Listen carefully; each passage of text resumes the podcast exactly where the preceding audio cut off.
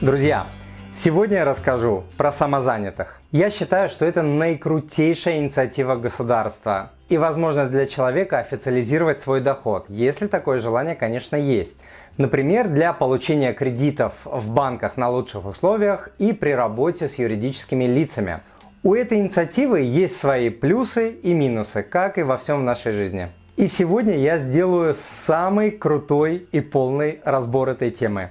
А именно, сегодня расскажу о следующем. Кто такой самозанятый и как им стать. Объясню, почему государство это делает. Какие налоги заплатят самозанятый? Какие есть плюсы, минусы, выгоды и риски самозанятых? Кто может быть самозанятым, а кто не может? Как зарегистрироваться в качестве самозанятого? Как принимать платежи за работу и услуги? Как и когда формировать чеки и платить налог? Можно ли работать по найму и быть самозанятым одновременно? Можно ли быть самозанятым, работая дистанционно? И разберу пару тем по недвижимости. Например, можно ли самозанятому сдавать в аренду квартиру или другое жилье, принадлежащее супругу или находящееся в совместной собственности а также как выгоднее сдавать квартиры или другое жилье в аренду, как самозанятый или как ИП на упрощенке или на патенте. Расскажу также про то, можно ли вернуть налог, уплаченный самозанятым через налоговые вычеты.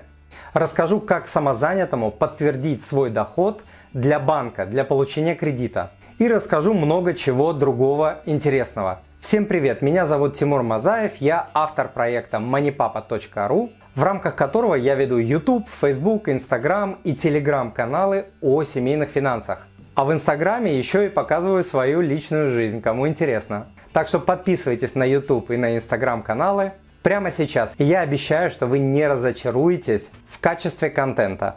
Итак, что такое НПД? НПД – это налог на профессиональный доход, который платят самозанятые. Это экспериментальный льготный налоговый режим, для самозанятых граждан, который был введен 1 января 2019 года и который действует на данный момент во всех регионах России. Согласно данным ФНС, на момент записи данного подкаста статусом самозанятого обладает уже более 700 тысяч человек. Почему же государство предоставляет такой льготный налоговый режим? Лично я думаю, что таким образом государство прививает налоговую культуру населению – а также для того, чтобы вывести из тени теневые доходы и получать дополнительные налоговые поступления. Угрозами, штрафами, гражданской или уголовной ответственностью, как известно, в России никого не напугаешь. Поэтому, думаю, решили пойти немного другим путем. Сделать настолько простой, хороший и льготный налоговый режим для людей, чтобы не оставалось аргументов, почему стоит не платить налоги и спать неспокойно. Таким образом, государство приучает людей платить налоги и дает им возможность официализировать часть своего дохода. Например, для получения кредитов в банках или для оказания услуг юридическим лицам, как я говорил. Далее, вы платите действительно низкую ставку налога, это 4 или 6 процентов. Это самая низкая ставка из всех возможных. Далее, нет обязательных страховых взносов, которые действуют для ИП и для юрлиц. Не нужно подавать налоговые декларации вы можете официально продавать свои услуги и товары юрлицам. При этом юрлицам не нужно будет платить за вас налоги, начислять и платить э, гигантские социальные взносы и потом за все это дело отчитываться. Далее, вы можете официально заключать договоры и активно рекламировать себя, а значит расширить клиентскую базу и привлечь новых клиентов, в том числе более крупных, включая юридических лиц. Далее, вы можете законно отстаивать свои права в суде, если их нарушили недобросовестные заказчики или, например, арендаторы. Что еще? Очень просто встать на учет и сняться с него в любой момент. Далее, вы можете легко и быстро и бесплатно попробовать себя в новом деле или бизнесе. Вам не нужно будет открывать юрлицо или становиться предпринимателем, не нужно будет платить какие-то налоги, взносы за патенты, не нужно вести налоговый и бухгалтерский учет. Для начала нового дела или своего предпринимательского пути это очень-очень крутая возможность. А мы идем дальше. Какие налоги платят самозанятые? Зарегистрированные самозанятые платят налог по следующим ставкам. 4% при получении дохода от физлица и 6% при получении дохода от юрлица. Правительство гарантировало, что режим не будет меняться как минимум 10 лет до 2028 года. Хотя недавно заявили, что нужно жестко ограничить список профессий, потому что сейчас он не ограничен. В общем, нужно адекватно понимать про подобные гарантии.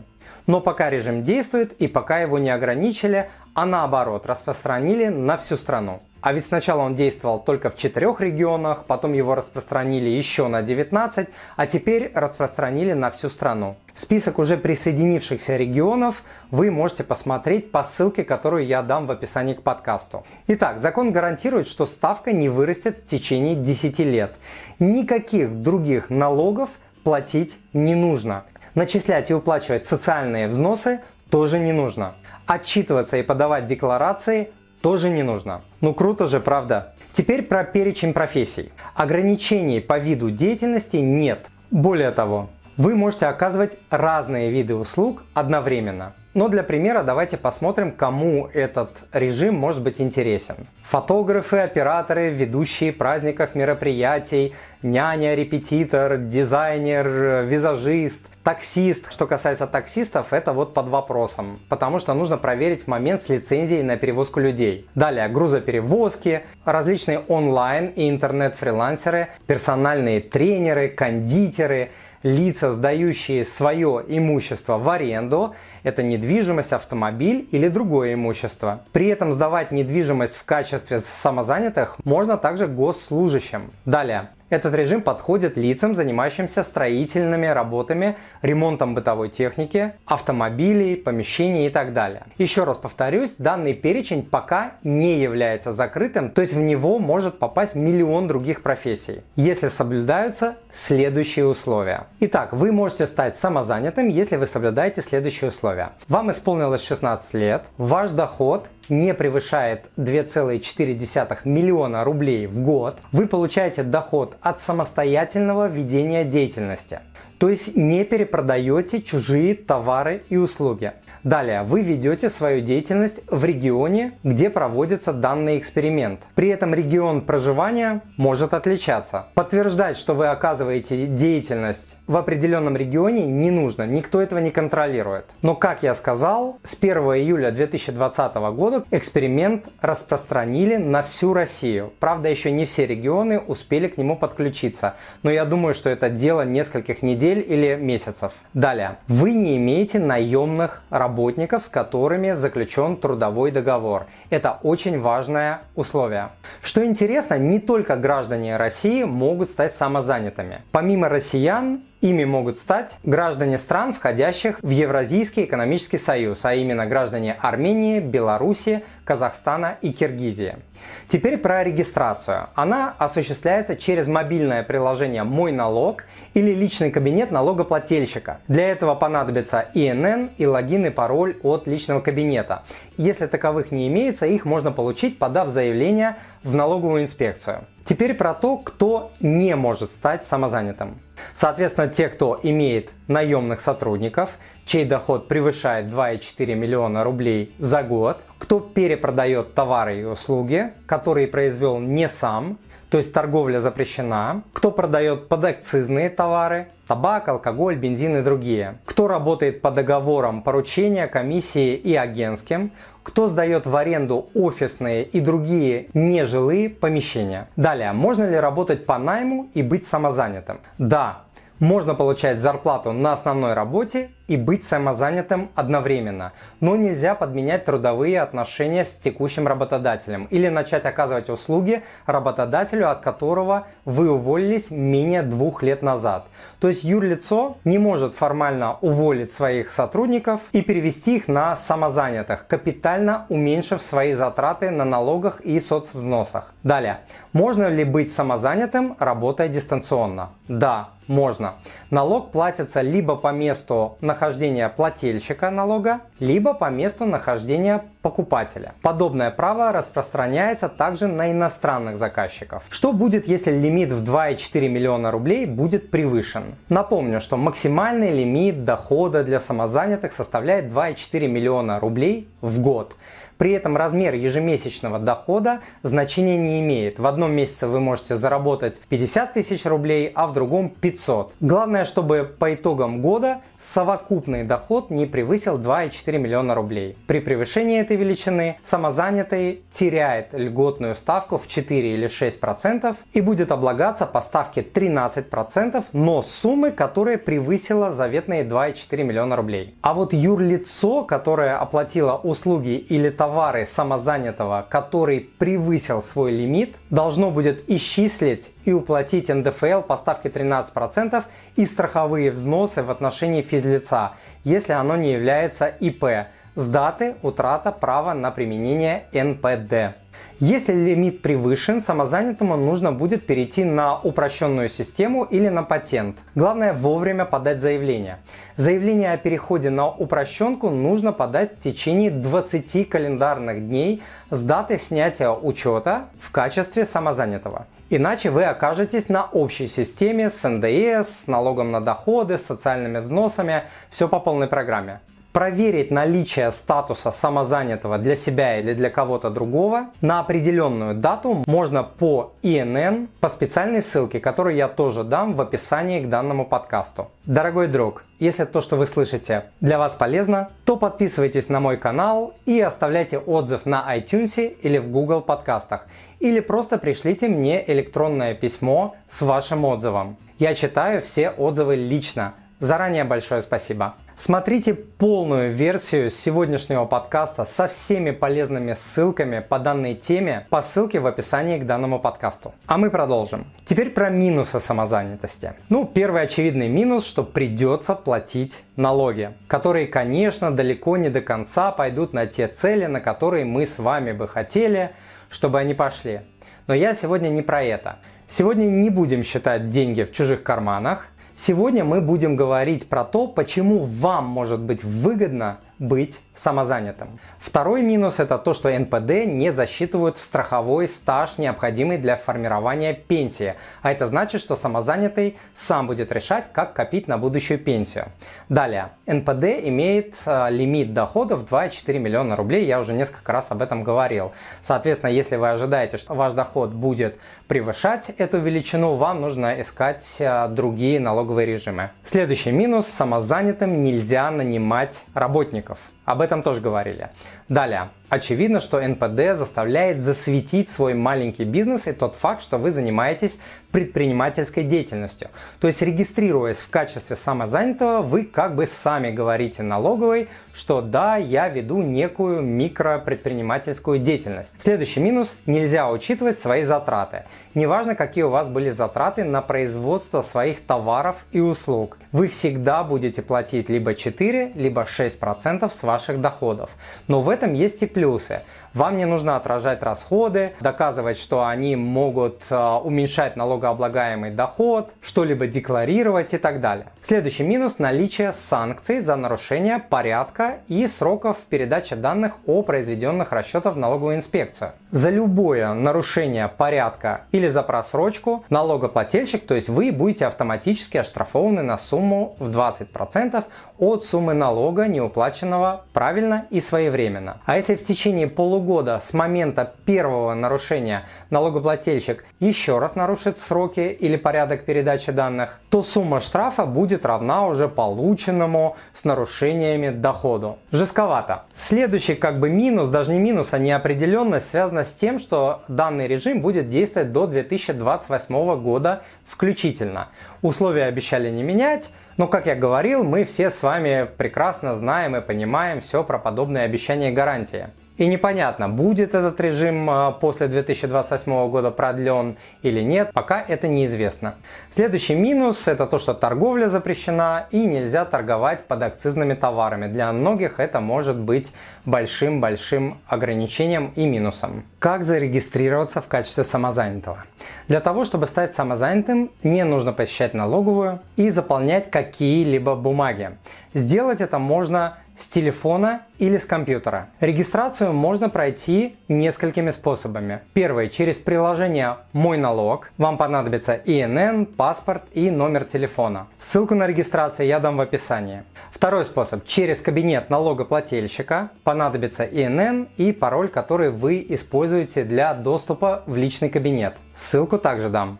Далее можно зарегистрироваться через Сбербанк, используя сервис «Свое дело». Ссылочку тоже дам. Далее. С помощью учетной записи на сайте госуслуг.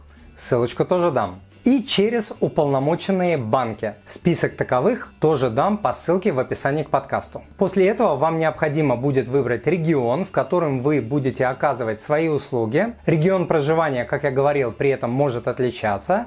И вам нужно будет указать виды деятельности из выпадающего списка. Сняться с учета можно в любой момент за пару минут. Это важный момент. Теперь, как принимать деньги? Принимать деньги можно любыми способами. Электронными, безналичными, на счета, на любые карты, реальные, виртуальные карты и наличными. Получив от кого-либо деньги, вы сами решаете формировать чек, то есть отражать этот доход и платить с него налог или нет. Чек формируется в приложении вами лично. Это ваша ответственность. Никто над вами не стоит и ничего не контролирует. Давайте пример. Допустим, на одну и ту же карту вам возвращает долг коллега и приходит доход, допустим, от репетиторства. В первом случае вы не формируете чек, а во втором формируете. Но я настоятельно рекомендую открывать под самозанятость отдельную карту. Можно самую дешевую или бесплатную, вроде электрон или виртуальной карты. Это очень сильно упростит вам учет. Вы будете знать, что все деньги, которые пришли вот на такую-то карту, это налогооблагаемый доход. Теперь, когда формировать чек? Еще один плюс самозанятых – то, что они могут не применять онлайн кассу и кассовый аппарат им также не нужен. Как я сказал, чеки формируются через приложение «Мой налог» или через веб-версию. Чек также можно формировать через оператора электронной площадки или банк. После того, как чек сформирован, его нужно передать покупателю при расчете.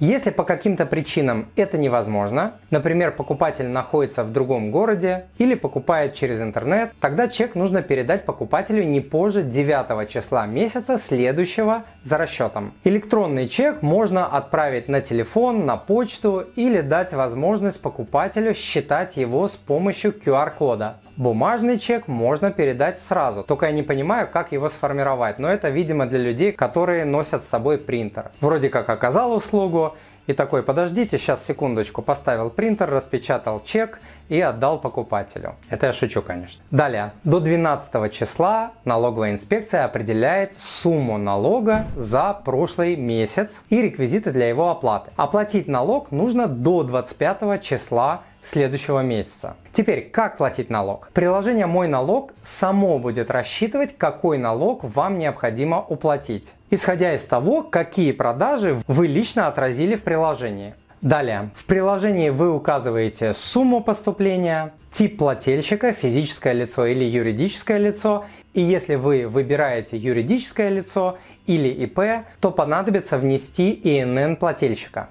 После этого на указанную вами сумму будет начислен налог и сформирован чек с QR-кодом, который вы можете отправить своим покупателям, как я сказал, по электронной почте или через мессенджер. Когда сумма налога за месяц будет сформирована, вы можете оплатить налог через мобильное приложение «Мой налог» с использованием банковской карты, которую вы можете привязать, и налог тогда будет списываться автоматически. Также в мобильном приложении вашего банка вы можете лично обратиться в отделение банка с квитанцией, можете передать поручение банку или оператору электронных площадок на уплату налога от вашего имени в случае, если вы формируете чеки через приложение соответствующего банка или оператора электронных площадок. Не знаю, кто это делает, мне кажется удобно делать это просто через приложение или через веб-версию. Уплата налога для самозанятых производится ежемесячно не позднее 25 числа месяца, следующего за истекшим налоговым периодом. Теперь немного про налоговые вычеты самозанятым.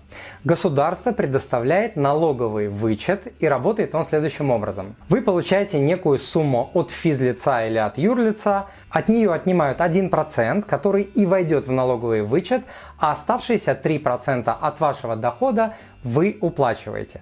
Такой же принцип действует и с юрлицами, но в вычет входит уже 2% от дохода. Делается это автоматически до тех пор, пока сумма отчислений не составит 10 тысяч рублей. Применим данный вычет один раз в жизни. В полной версии подкаста по ссылке в описании я дам пример, на основе которого можно будет посмотреть, как используется данный налоговый вычет. Интересно, что с этого года говорят, что самозанятые подпадают под льготное кредитование для предпринимателей. Эту информацию я не проверял, поэтому уточняйте ее в банках. Еще важный момент по вычетам.